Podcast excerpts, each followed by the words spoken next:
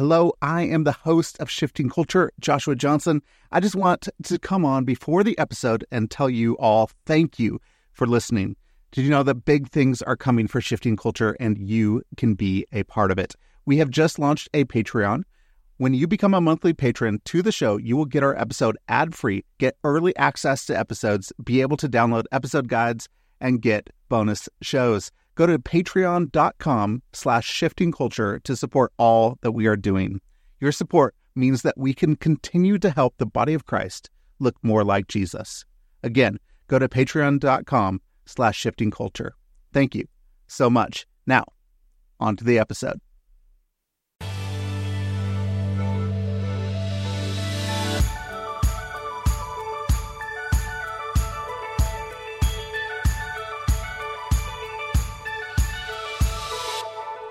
Hello, and welcome to the Shifting Culture Podcast, in which we have conversations about the culture we create and the impact we can make. I'm your host, Joshua Johnson, and today we have Rob Wegner.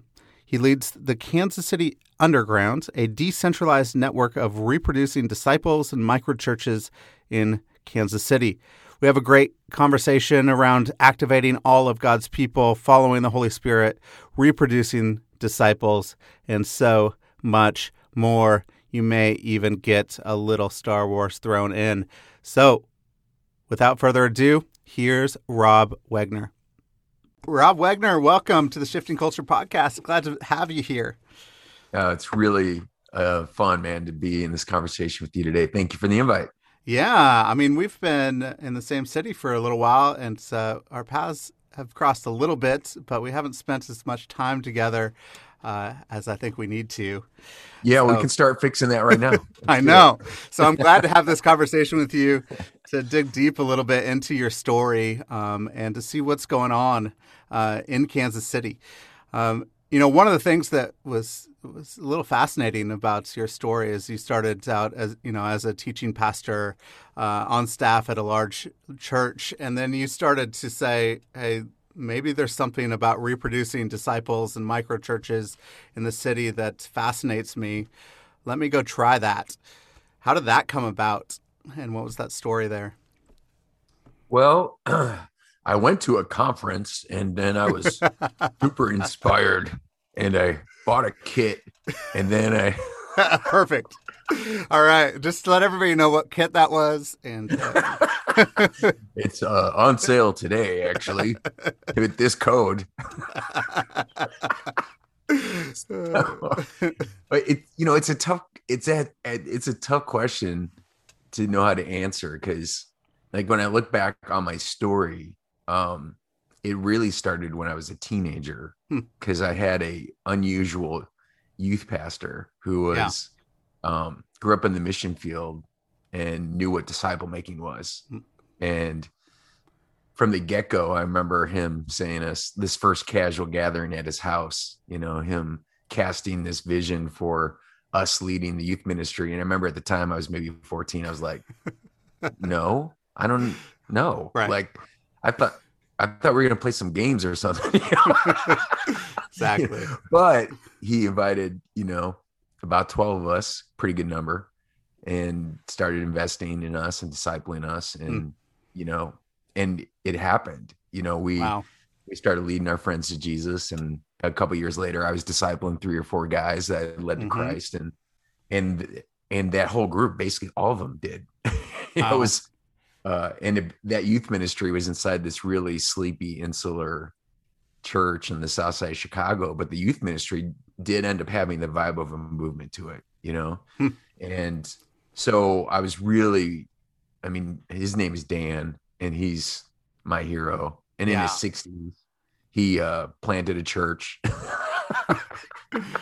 he's like one of those guys, like, yeah, just energized bunny, energizer bunny, you know. Yeah. And then jump forward, I was at this large church in Indiana that started out as a church plant. My yep. wife and I were there. I was 21, she was 19, and mm.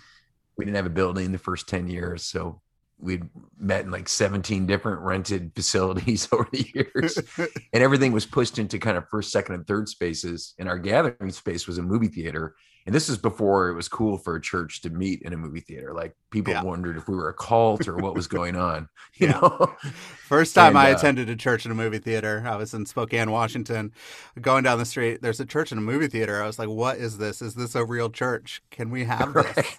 right? Was, the sound of the benediction for us is flapping theater seats. right. But what was cool is that first 10 years, it it still had that vibe of like a decentralized movement, Yep. you know, because uh, we Wow. were reaching people that were far from Jesus. It wasn't, you know, the quote unquote cheap shift. Cause Yep. like church people are like, I'm not going to that. It's weird, you know. Yeah. Um, but we weren't super uh, in the youth ministry. We we continued with the same disciple making ethos, but the adults didn't. And Michelle and I kind of kept doing our thing with students, you know, Mm. Yeah. and young adults. And then year 10, we built a building and it the church like blew up. Like we grew a thousand people, I think it was in three months. And then Oh it just kept going like Wow. and then we're this church of like 7,000 gathering on the weekends in a Wow. town of 46,000 people. So it was felt like a little miracle in a cornfield. But what happened is it kept getting more and more centralized. And then the solutions we were coming up with, Hmm. I felt like I kind of lost my way. Yeah. Even, you know, we're like trying to come up with these kind of like large scale, you know, initiatives to try to get people in community and help discipleship Right. and all the right words, but uh, all the wrong kind of systems. You know what I mean? Right. Yeah. And um, and right at that same time, my job shifted and I fell really deep into the world of disciple making movements in India. and uh, one of the guys who was a mentor, um, his name is Ron Vandergren, and he's got he's like a Barnabas. He's got this gift for finding young apostolic leaders and Hmm, just yeah. mentoring them.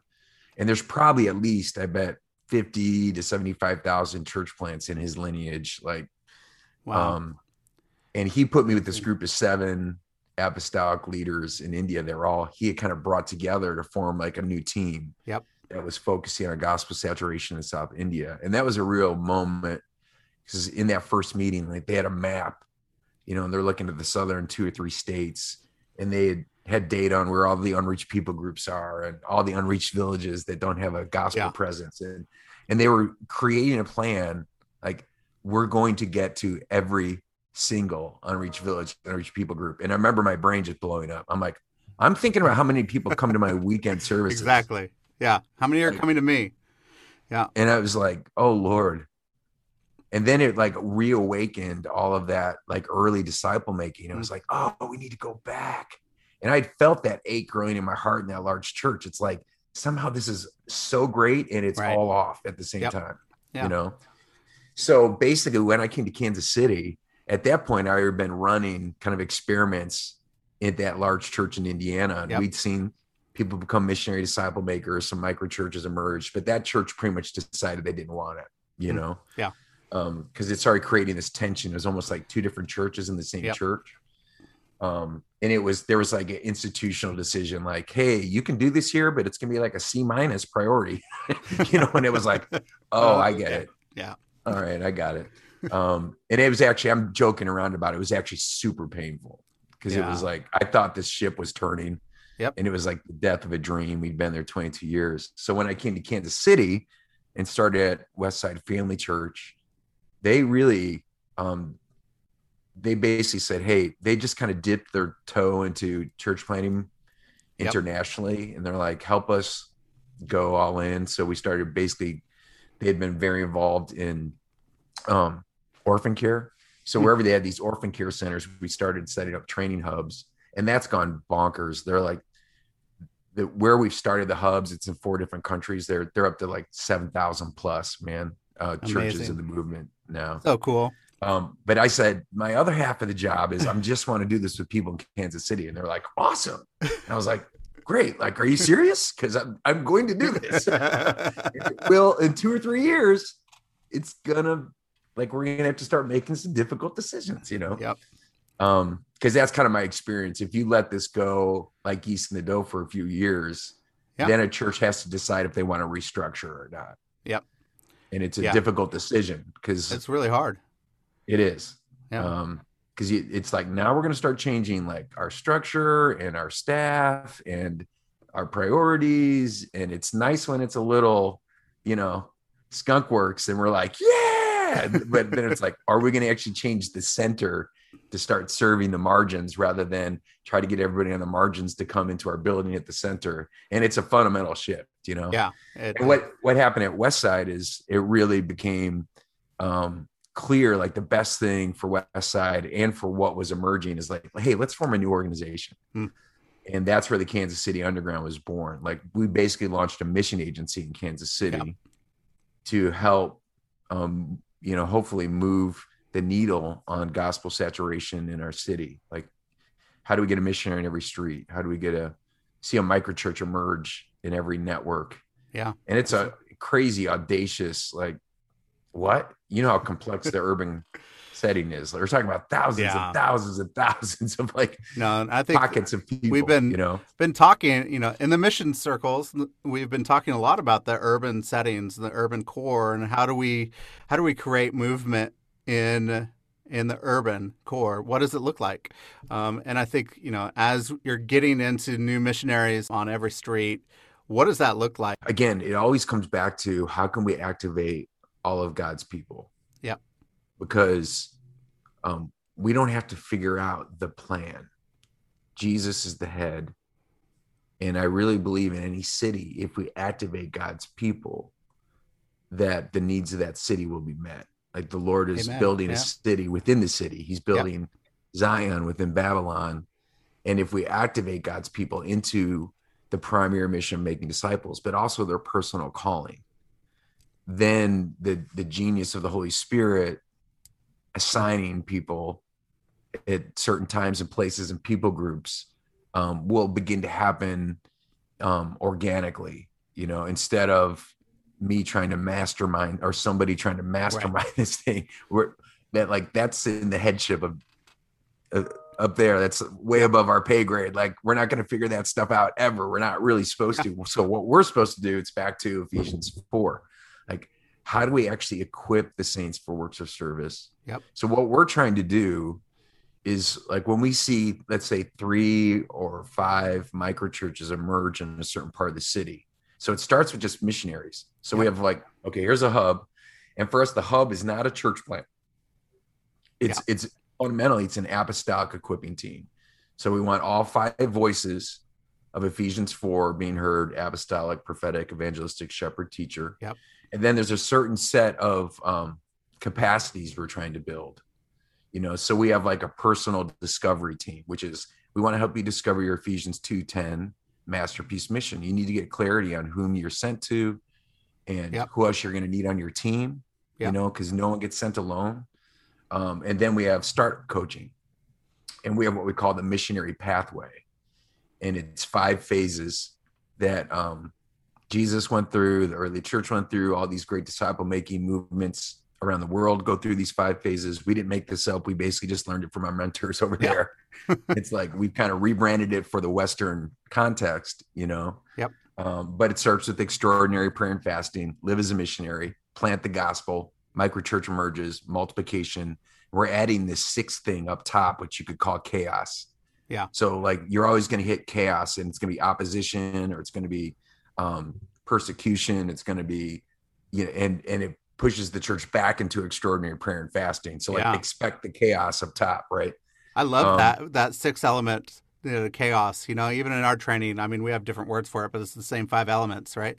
Um, yeah. But it's that chaos. I always like to talk to our, you know, our missionaries that we're training that it's it's going to be chaotic. There's hard work in the middle. Like at the beginning, everybody is like they have rose-colored glasses. They think, you know, I'm going to go out and we're going to see a big movement happen. This is going to be amazing, but they don't realize the actual toll of one foot in front of the other of every single day discipling others and all the crazy chaos that happens in the midst of it. I like Yeah, you're you're going up against you know there's principalities and powers that are working against yeah. us that have established these systems of oppression that literally impact everybody and then you've got the ground war of just strongholds in people's lives generational stuff that's been passed down yep. and then a culture that's kind of adrift so it's getting more and more I don't say this like in a with condemnation, but it's getting more and more pagan. You know, like there's less and less that you can assume in terms of like any kind of um moral foundation or Right. agreement you know and in in the like in our neighborhood you know we've seen like um like cycles you know like okay this first batch of people that met jesus you know Hmm. and then there's this like the second wave and we're like on the third wave but what's interesting like we have these new people that are coming in in this third wave but the people that came in on the first and second wave were like getting way deep into Yeah. like gospel work in their lives and it's really ugh, like it's intense yeah. like like and michelle and i were talking about it today it's like this way of being the church is very simple but it literally costs you everything Yeah. like every time we walk out the door now you know you're like we're in a season with our micro church it's like we're gonna end up having like an hour long conversation on the sidewalk and we're going into their deep generational history of bitterness and forgiveness and you know it's like i was just going out to walk the dog man. You know? It's like no this is the work like this is the thing we've been praying for Yeah. but that's why this hub team is so important because the hub team is there like supporting energizing equipping you know and and we have on we have startup coaching where we take them through like a seven week huddle on Yeah. those five phases of the missionary pathway but then there's ongoing coaching where it's like you're in a coaching circle and you have some peers and you've got one or two people that are further along where like and that's where the magic is like that Yeah. sort of pauline voice you know into the lives of the missionaries and the microchurch leaders is so important and one thing that's different you know we're in the underground network Yeah. everything we do we're standing on tampa's shoulders but we're iterating you know and one of the things that we're doing differently is they have like one hub for all of tampa Hmm. like for us it's like man we're trying to do a lighter lighter weight Yeah. version of a hub so we can multiply these teams all over the city because i think you really need somebody who's in your neck of the woods man Yeah, you do. And It's then like you I can't mean, have that kind of in co- to have coaching. one one hub is actually getting back to the problem of you know it could end up eventually get getting back to a centralized place and the centralization of it and not a decentralized uh, network uh, of churches. And so even when we have our best intentions um, i think i don't know maybe our comfort being comfortable brings us back to the center um, so that we could stay there um, instead of starting to continue to push out on the edges. So how do we how do we get there? How do we continue to push out on the edges and have stamina for the long haul? Well, um, I mean, first and foremost, it's about learning how to abide. You know how to how to be alone with Jesus in kind of the most intimate place with him, and then how to spend an ordinary day with him. And one of the things that we're trying to really bake deeply into our culture, um, and my wife has really been instrumental in this, um, is a culture of um, really um, intentional kind of soul care Yeah. and spiritual formation you know when we that personal discovery team you know i'm on that team and um and i'm one of the folks that like walks people through their assessment process and then we put together like a customized spiritual formation plan for them that's part of the coaching you know and it's about a Wow. year's worth of spiritual direction you know, Wow. I was working on one yesterday. I'm going to meet with one of our missionaries, one of our new missionaries tomorrow. And it's just like this sacred space where we create this. Um, there's assessments, but there's also a survey. And in the survey, we ask very pointed questions. Like Hmm. we're trying to get at how are you doing spiritually? Yep. How are you emotionally? Your most important relationships and your finances. Yeah. Right. Like we're not going to, when you're starting your missionary training with us, it's like we re- we want to get into your business. you know, and what happens is we we say to people like, you're going to get out of this what you put into it. So you Yep. can answer these questions with one sentence if you want, Yeah. or you can invite us into your story, and we'll honor whatever you give us. Well, this guy was just here. It is, man. You know what I mean? Mm-hmm. He just, and I'm so excited to meet with him. You know, because um I I think what's going to come out of that for him, and we've seen this happen over and over again. People get to the end of that. Um, we basically meet with them. We walk through their assessments, and then Mhm. like, here's your customized spiritual development plan. And my wife, you know, she got a certification from Fuller. She's finishing her master's right now and all this stuff. So she's really good at it and taught us how to do it. And um, like people literally have said this over and over again. Like I've never felt this known or understood before. Hmm. And that I now have like a one of a kind like spiritual formation plan that's built around my particular It's and I think that's unique with what we're doing. Yeah. A lot of the missionary training stuff I see, um, it's very much about the tactics. right. It's a lot about you know, and those are important. Like knowing like how do you find a person of peace? You know, how do you Yep. how do you actually plant the gospel at the DBS? How do you you know all, all that stuff Yep. is super important, but to go slow enough to, um, like you can't skip the upper room. You know what I mean? Yeah. Oh yeah. Um, One hundred percent. uh, and a big part of that or like jesus out in the wilderness it's like you have Yeah. to go toe to toe with your demons like what Mm-hmm. are the lies regarding your identity and your story and your past and that all doesn't get done in one session you know that Oh no. but like we start that trajectory with our missionaries from the beginning to say Yeah.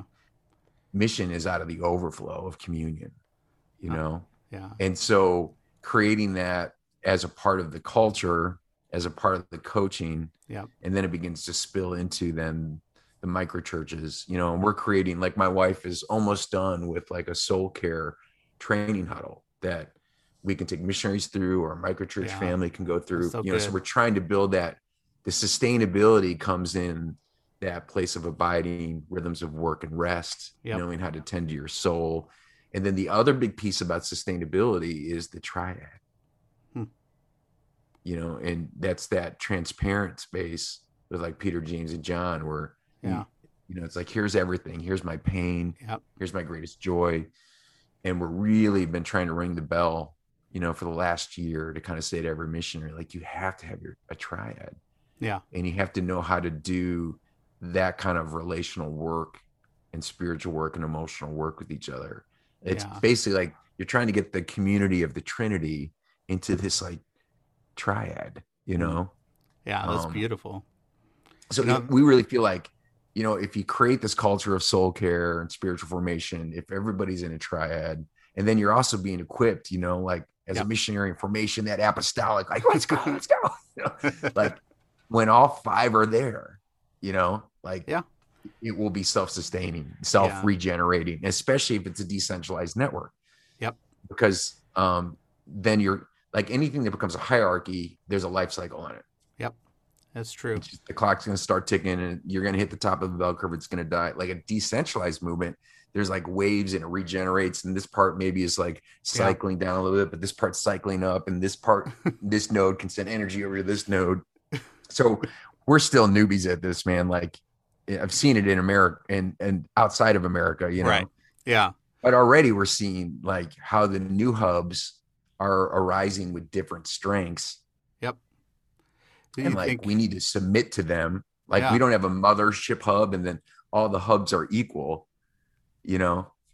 And that's the other thing I think that will sustain us is like allowing this network of equipping teams to complement and mutually submit to one another and um and not try to have every hub be all things to all people, you know? Right. I mean, you know, as I've been, I've been inside, uh, you know, institutional church. I've been on the edges in in movements, disciple making movements in the Middle East among Muslim background people, doing all sorts of different things. One of the things that I've, you know, the cry of people's hearts in America is one, they haven't been discipled by others very well because they're crying out for fathers and mothers in the faith that they don't Mhm. have. Um, and there's also a lot of, you know, you know, when I came back four years ago from the Middle, Middle East, one thing I really noticed was uh, mental health issues in America more than ever before. A lot of anxiety, depression. You know, Mhm. it's it's very common, and I think both of those things are at a place where there's a disconnect between the community that was formed and their the actual authenticity of of faith and you know discipleship with other people. Um, and what you're describing seems to me a a real raw, honest life on life. We're getting in the mess and the muck, and I actually get to see you and get to be seen. Um, it's a beautiful thing. How can we get the the people that are, on the the edges where they're crying out for for that to be seen, uh, to be heard, to be valued, uh, into a place where they have authentic community and authentic faith with others? Mm, man, well, you know, I think I I hope this isn't I, I I'm not trying to throw shade on anybody, and I've spent most of my life leading in large organized churches. Yeah. Um, but I would say if you're in a organized church, um, it's likely that you'll have to be a self starter. Hmm. You know, it, the, the systems probably aren't going to really set up genuine community. And they and here's what's here's the difficulty because most churches are organized around a weekend service and then small groups. Yep, you know in small groups um were designed basically to be relational flypaper so that people wouldn't leave like we want to close quote unquote close the back door yeah. of the church. So they offer like the promises community but it, it's a certain level of community or type of community because mm-hmm. you've got people they're being organized into groups. They're typically from different relational networks. You know most of the time the groups aren't like neighborhood based. It's like it's a wednesday night group and it's six couples from different parts of the city and they all drive in together. Right. Yeah. You know and so there's limitations on what level of life you can do together. Yep. Because each one of those couples is like probably in five or six different relational networks already and now i'm in another mm-hmm. one and we're right. supposed to quote unquote do life together uh, and it's like how am i going to do that so yeah. it usually sort of ends up being we meet we discuss content we give some quick prayer requests we text a little bit during the week um, and it and it may kind of be a stopgap but it, right. it's not really soul satisfying over time right yeah. So like basically what we're trying to do, if you're like a person that's out there, it's like look at the model of Jesus. He had like number one is time with his father. So you uh, Henri Nouwen says uh, he's talking about church leaders, but he's like if shepherds aren't alone with the father, they basically become um like cannibals. They're going to go and try to mm. eat their sheep wow. to find their sense of identity. wow. You know, so it's like you got to go every day, be alone yeah. with your father, remember your identity, remember your destiny, and then begin to try to intentionally build three and 12. Hmm. Um, but the best way to do that is going to be within your current relational network. Um, because if you're trying to do it with people from a bunch of different networks, often it doesn't work very well. So it's a longer play, it's a slower play. Yeah. Um, but it's ultimately way more satisfying like now we have like the one the three the 12 the 72 like all nesting like a russian mm. nesting doll. Yeah. And it's like the greatest life possible. To me i'm like every this is why jesus did it this way. This is the best way to live you know? And and so i would say you know ask the lord to highlight to you who are those one or two people that you really want to begin to invest in and become intentional with you know? Yeah and and then uh, the same with the 12 and and there's you know i would encourage you also um there's some really great resources out there now and uh, like there's a, a book that's called discipleship that fits that's about those different social spaces and hmm. how to build those you yeah. know we've actually got a whole team that's called relational wholeness down in the underground and a big part of what they do is like train people how to do triads. Wow. Yeah. So we if if someone's interested there's a free training huddles uh, if you go to maturityonmission.com it's an eight week training huddle to help people form a healthy triad. Wow. That's so great. they can check that out. Yeah that's good. Um, you also you know, you just you, you just got to have a new book out. Look at the Starfish and the Spirit, and uh, yes, sir. I love it. I think it's great. You, Lance Thanks, Ford. Alan Hirsch helped out too, and uh, you know, in that, one of the things we talk about is the difference between uh, a movement of disciple making, disciple making movement. Um, one is to right rejuvenate the the core, and one is to go to the edges. What's the what do you see the difference? What is the difference between those two? Yeah, thanks for bringing that up, man. Um, basically, the story behind it is having this. Um, it's like 15 years of sort of experiments and failures and repentance of going, okay, like there's something that happens in the harvest. Yeah. And it's the way like people meet Jesus, and there's like this viral thing do it. And I've seen flashes of it even here in America, like that youth ministry Right. Talking about. I remember Yep. one weekend we had like 40 something of our friends come to Christ in one weekend. and it was like, what is going on? You know, like Yeah. it's literally going viral. You know, Yeah, this is amazing. And we'd spend Fridays like at the mall with the skaters, and then we'd go to the arcade and you know tell our friends about Jesus. But then I've also noticed, um, especially working inside the church, like you have these people who are already believers. Yeah. And um, and there's like a lot of unlearning they have to do to really get in the game with Jesus. Yep. Because there's a you know Christendom form of the faith, like a cultural Christianity that sort of inoculated them into Mhm. thinking the faith is about like pretty much just believing the right things, kind of getting my the- theological furniture correctly arranged and Right. like tick, tick, tick, you know, and then doing the church activity. Like, am I an attender? Am, do I invite people? Do I volunteer? Am I a member? Am I? And you can do all those things and never be a disciple maker, but Yep. you're a great church member or whatever, Right. you know?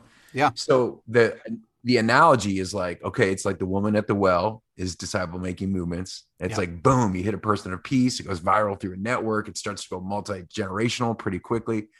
Whereas movements of disciple making is like Jesus and his work with the 12. I've got these like good religious boys, Right. and I have to deconstruct their image of God, their image of their self, what my mission is, how to relate to the other, like wow. even how to pray. Like they they know how to pray, but they eventually realize, oh, we don't really know how to pray. Can you teach us how to pray, Jesus? even though I've prayed my whole life, I'm Yeah. realizing I don't actually know how to pray. And that's a different type of work. It's a slow burn. The goal is eventually that that will go viral and multiplicative too, but it's like Hmm. a slow build. And it's about so one disciple making movements is really about the regeneration of the lost. Right. Movements of disciple making is about revival of the believer. Um, basically, disciple making movements is usually happening in kind of a pre modern or post modern kind of context hmm and and just movements of disciple making is kind of in the Christendom or the Christian subculture. And you know, if you look at Paul, he's kind of operating a lot in disciple making movements, but Peter is more like movements of disciple making. Like I'm going to just stay here in Jerusalem, and we're Yeah. kind of like rediscipling the people of God into the mission of God again Right. you know and what we're saying is what we've learned here in kansas city um in particular is there's like a different set of tools there's a different mobilization pathway Hmm. but they need to be sort of like integrated like dna you know like strings of dna and you can actually be uh catalyzing both of these and need to catalyze both of these to really get to gospel saturation in a city. Huh. and um you know so we in the book we really try to uh, tease out what that means. You Yeah. know what are the different mobilization pathways look like? What are the different tools that you use? Um, and what's interesting is the kansas city underground i would say was actually born out of a movement of disciple making. So now it's kind of an organization that's pretty much committed to dmm Right. Yeah. but it was birthed out of movements of disciple making because at Westside we created these what we call intentional disciple making environments. Yep. And like the first one Brian Phipps created um and then I helped him like with the second and third iteration of it. It's called Followers Made. And it's literally a 6-month journey that you do in a 12 with triads yeah. and it's like we're going to teach a believer how to actually become a disciple maker so Hmm. there's kind of this unlearning and then relearning um, and then we created something called missionaries made it's a four month journey to Yeah. learn gospel fluency to learn missionary rhythms to learn about people of peace you know and we started building these different what we call now ides and it was the people who'd been through those that were Wow. the first batch of missionaries and microchurch leaders in the underground. Wow. Um, and they were now they've been able to pivot to DMM because Yeah. basically the movement of disciple making, what we're doing is we're seeding DMM ideas and tools a little bit at a time, Yep. you know, inside of it. Um, so it's it's been really an amazing journey, man. Wow, that's fun. What are, I mean, what are some of the uh, if you're a leader of a church uh, or on you know on the core team of a church, and you say, "Hey, we want to create a movement of disciple makings, and we want to move towards this." Um, and what would you say to them? What are the, some of the principles, the things that they need to do to get there? That's awesome. Well, of course, begin with prayer and fasting. And um, you know, if if it's just you or you're just your staff to begin to um you know, say to the Lord, um, Lord, what is it that we need to repent of? Lord, what is it that we're not seeing that we need to see? Um, because if we don't have disciple makers, we have to begin with prayer and we have to begin with repentance. And it often is like I remember me Hmm. at one point at Granger where I kind of mentioned I lost my way. And I remember Yeah. at one point in time I was standing at the end of my driveway and I realized like I don't really know my neighbors. Hmm. And I'm not really discipling anybody anymore. Yeah. And I uh it broke my heart. Like I was like, Lord, what happened? Yeah, Like, I used to be a guy who lead his neighbors to Christ. I was the guy who was always discipling somebody. I'm like, and I was, I'm like so busy running these big programs of this big church Mhm. that I was like giving myself discipleship credit. you know what I mean? Like, because I'm helping. And I like went in and repented to my wife. Like, you have to Mhm. repent to the Lord, but you also have to confess your sins to each other. I'm like, I'm, hon, we have to start over again. I'm sorry, you know? And, and usually that is always the beginning of a real movement of disciple making. It's a Yeah. church leader who's willing to admit that they're not trying to launch a new program or something. They're like going, "Oh God, I need to change," and that's where it starts. Then it's like, Yeah. I would say to that church leader, like, ask the Lord to give you the names of the twelve. Hmm. Do what Jesus did. He spent a whole night in prayer. Like, so get into some kind of extraordinary prayer. Maybe it's a night of prayer, or maybe it's like two weeks of intentional prayer, and say, Lord, show me the names of those you want me to disciple. And then I would encourage you to go on an intentional, limited duration journey with them, you know, Yeah. of how do I help these believers become disciple makers, you know?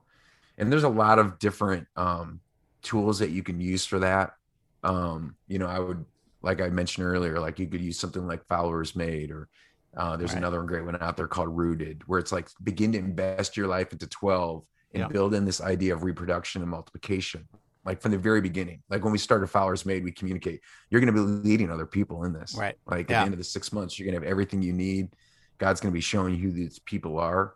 And we average, like we've been doing it now almost 10 years, Followers Made, and we can keep track of it statistically because it operates in an app. So Yeah. uh, right at 30% of the people that go through Followers Made actually go on to make disciples through Followers Made.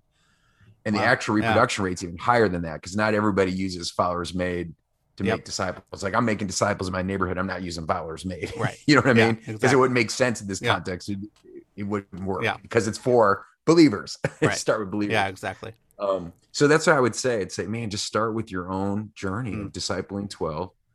And and if you keep that up of like I'm discipling 12, and let's say at least 30% of them go on to begin to disciple, then you you're building in now a decentralized network. Yeah. Because now you're coaching those that are doing those other three, and you keep up kind of raising up new circles of disciple making with new coaches Yeah. um, and that's that's where it begins. And what and in a lot of churches, it's like you could start that like yeast in the dough, Hmm. and you don't have to do a sermon series. You you don't have a big sign up. You do it Yeah. like Jesus did, a high bar challenge invite to a few, and you just keep reproducing that. Yeah, one of the things that's really impacted me right now is is John twelve twenty four that unless the seed falls into the ground and dies, it doesn't bear fruit, it doesn't multiply. And multiplication comes from death and Mm. Actually, you know, in what you were saying, in in the repentance and the saying, "Hey, I'm not doing something. I have to die to the dream that I had," or it was a painful death when you transitioned out of out of Granger, right? It was a painful death for that for you yes. of one dream into another thing. Um, what is the role of of death for multiplication? And that's a excuse me that's where I cough and try to change the topic. um, I know it's a hard one. I'm trying to wrap my head around it, so I want to know. No, it, I mean, I feel like the deeper I go with the Lord, it's it is about I don't know, ten or twenty little deaths and resurrections every day. Yeah, you know of um like we were just having a conversation on the way back from that hub gathering I was talking to you about, where you know these four different equipping teams that have risen up in the city yeah. came together for a meeting, and was really excited that you know um, a couple of those hub teams are being led by people of color, but it hmm. was still ninety percent white people in the room, right? You know, and one of the folks that was on one of those teams, you know, at the end we were talking, and she she noted that, you know, she's like, it's still, you know, mm. ninety percent white people in here, and this this room yeah. has to look more and more like our city, you know. And then there's part of me that's like, yeah, but at least we're making progress. Can't we just celebrate it for a minute? Right. Like, you know, but that's the part where I have to go, no, I have to hold this tension and yeah. die. Cause yeah. you're right. You're right. Yeah. And I'm glad for the progress we've made, but I can't use that as like a defense to reject the reality of what's going on in the room, which yep. is still 90% yeah, exactly. white people. And if we're going to reach our city, it can't be that way, you yep. know? And I just had to choose like, okay, I'm going to hold that tension and you mm. you're absolutely right. And, and that part of that is like the white fragility of like, I need you to notice how hard I'm trying to do this racial reconciliation. You know, like, it's like, bro, we have no idea their pain, right? Yeah, the marginalization they've experienced generationally Yep. Like, how dare I be offended yeah. that she bring up the fact that the reality is, it's you know what I mean? Right. And I, and it, I think that's what it looks like. It's like, uh, be instead of being dull and drowsy, and just going with my sort of knee jerk defense mechanisms, it's like being awake to the Holy Spirit and going, yeah, that hurts, but it's right. Yeah. And I need to crucify my defensiveness right now hmm. or this room will never change. Right. It'll keep looking just like this. Yeah. If I'm the white guy who keeps going, well, can't you notice the progress we've made? Yeah. Rather than like, no, spirit of repentance. And I do think there are these very key liminal moments, like at Granger, um, where you have to let something that's that is your, it's your, it's your baby. Yeah. It's Abraham. Yeah. it's like I'm going up to the mountain yeah. and I have to let this thing die. I have to be willing to let it die, you know. And and what happened for me at that point in time in my story, you know, was realizing how much of my identity I had wrapped up into the story of that church and my role at that church and and then how much of that was tied into some really deep wounds from my family of origin yeah that I was trying to you know um basically medicate through ministry. Yep. Rather than bring it to Jesus and let the let him heal me and the gospel heal me. Mm. And it was only through like, no, I have to let this whole thing die. Yeah. Or I'm not actually going to get well. Yeah. You know, and that doesn't happen every day. I think that happens to us maybe two or three times in a lifetime where you reach right. a moment and the Lord's yep. like, and you see it in the life of like Moses and David and all these other people. Like they yep. get the dream and then it has to literally die. Yeah. And then the Lord's like, and then I can give it back to you in a different form later. Yeah. You know? Uh, yeah. And it bears more fruit in the long run and it's better for us. And we grow out of that and we actually be able to deny ourselves and to pick up our cross to be able to follow Jesus. And you know, it all boils down, I think, as you're talking about uh, reproducing of disciples and micro churches and and gathering together. It boils down to following the lead of the, the Spirit, of looking to Him, making Jesus the center. He is Lord of all. It's not really, you know, about the right methodology. It's about following his lead in the Amen. midst of everything that we do. And if we're submitted to him in that way with other people, there's no telling what could happen. There, we will see transformation of Kansas City from within. We're going to see the gospel saturate every nook and cranny of Kansas City. It's going to happen if we follow him, submit to him, and get out of our own way. Um, Amen. and so that's beautiful. And I thank you for your story. Um, and it's it's great. And I think it's inspiring to me um, as somebody, as a resident of Kansas City. I want to see this happen. I, I'm all for it. Let's do it. Let's go. Um, there's a couple of questions I like to ask at the end, and one is uh, now, you know, as you've been living your journey, what's something, a piece of advice that you would love to give your 21 year old self as you're Oh, starting out? oh. Rob. 21 year old Rob.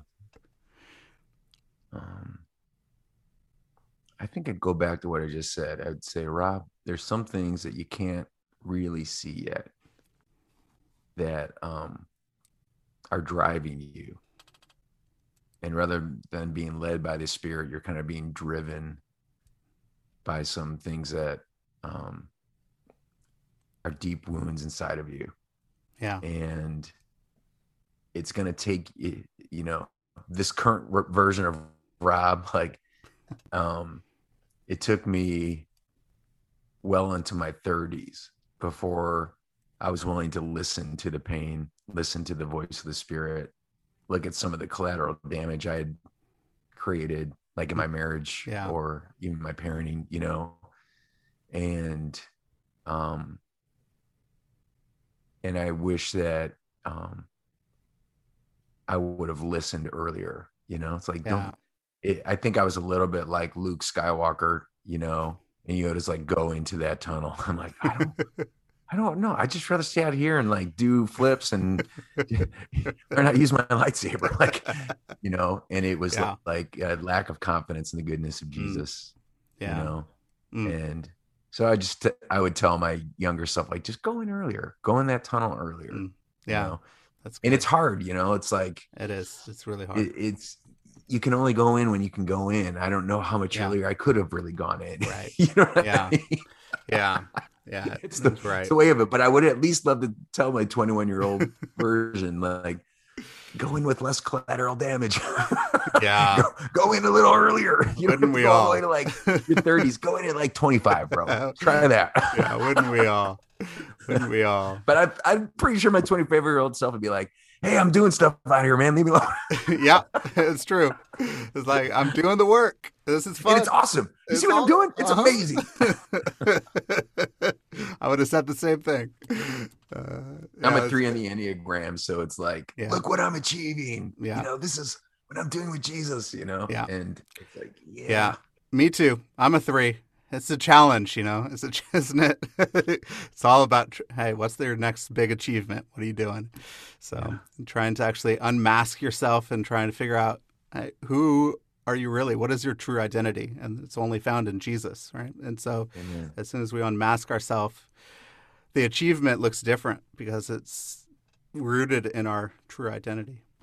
Yes. Um, yeah. So besides the Starfish and Spirit, which is a- a great book that I would recommend, uh, anything that you've been reading or watching that you would want to recommend? oh man, so many good things. um. Yeah. The. uh I know this is gonna. Uh, it's probably just gonna sound like nerdery, but um, if you have not watched The Mandalorian, Oh, it's so good. it's so good. It is so good. It, you know, I, I, you know, I was eight years old when Star Wars came out, so Yeah. I just grew up like with all my Star Wars figures and my Empire Strikes Back Snow Fortress with the exploding ice wall, and you know, like, it, and what's really so beautiful about the Mandalorian, it, it actually flips the Star Wars script. Mm. So almost all of Star Wars is about dysfunctional fathers and sons that are estranged. The Mandalorian is about like a man who's becoming a father, who'll chase his son Hmm. to help him become everything he's meant to be and lay his life down for him. And it was like to me so beautiful Wow. against the backdrop of all the other Star Wars Yeah. stuff. It's like it made it shine even brighter. And that it that pursuit brought the Mandalorian into his true identity and out of his toxic shame culture Yep. that he was in, and then allowed Grogu to find his name and find his mentor. You know, I don't want to spoil the whole thing, but anyway, yeah. I just, I mean, I was waiting like a, like an, I felt like I was eight years old every Friday. I was like, yay, I'm standing in line for Star Wars again. Uh, yeah. My wife and I was literally felt like I got transported back to my childhood, Yeah. except it was like filled with the gospel. And I loved it. Wow. That's beautiful. Man, it's making me see Mandalorian in a whole new way of what you just said. It's so it's beautiful. I almost teared up just listening to the pursuit of the child. You know, yes. Uh, it was just so good. It's you know- that my uh this, this is one of my Christmas presents from one of my daughters. So I, I keep I keep Grogu with me. That's awesome. I I mean I uh, I wore a Darth Vader shirt for the birth of my son because my son was named. You know, we named him Luke. We didn't name him Luke because of Luke Skywalker, but we did name him Luke. So I wore my Darth Vader shirt and said, "Luke, I'm your father." Um, That's birth of my awesome.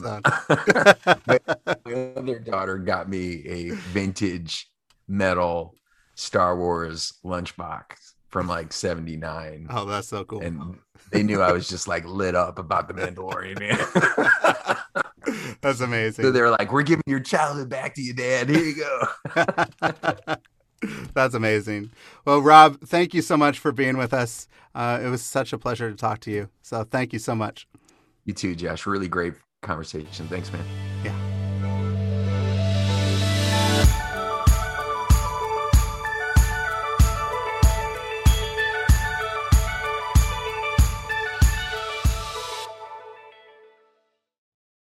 Thank you so much for listening to this episode. If you want to see more episodes like this, go to patreon.com slash shifting culture and become a monthly patron of the show. You can help us produce more episodes so that we can see the body of Christ look more like Jesus. If you become a patron on patreon.com slash shifting culture, uh, you will get early access to episodes. You will get episode guides. You will get bonus shows, hopefully, and more. So go to patreon.com slash shifting culture and become a monthly patron. Also, leave a rating and review on Apple Podcasts.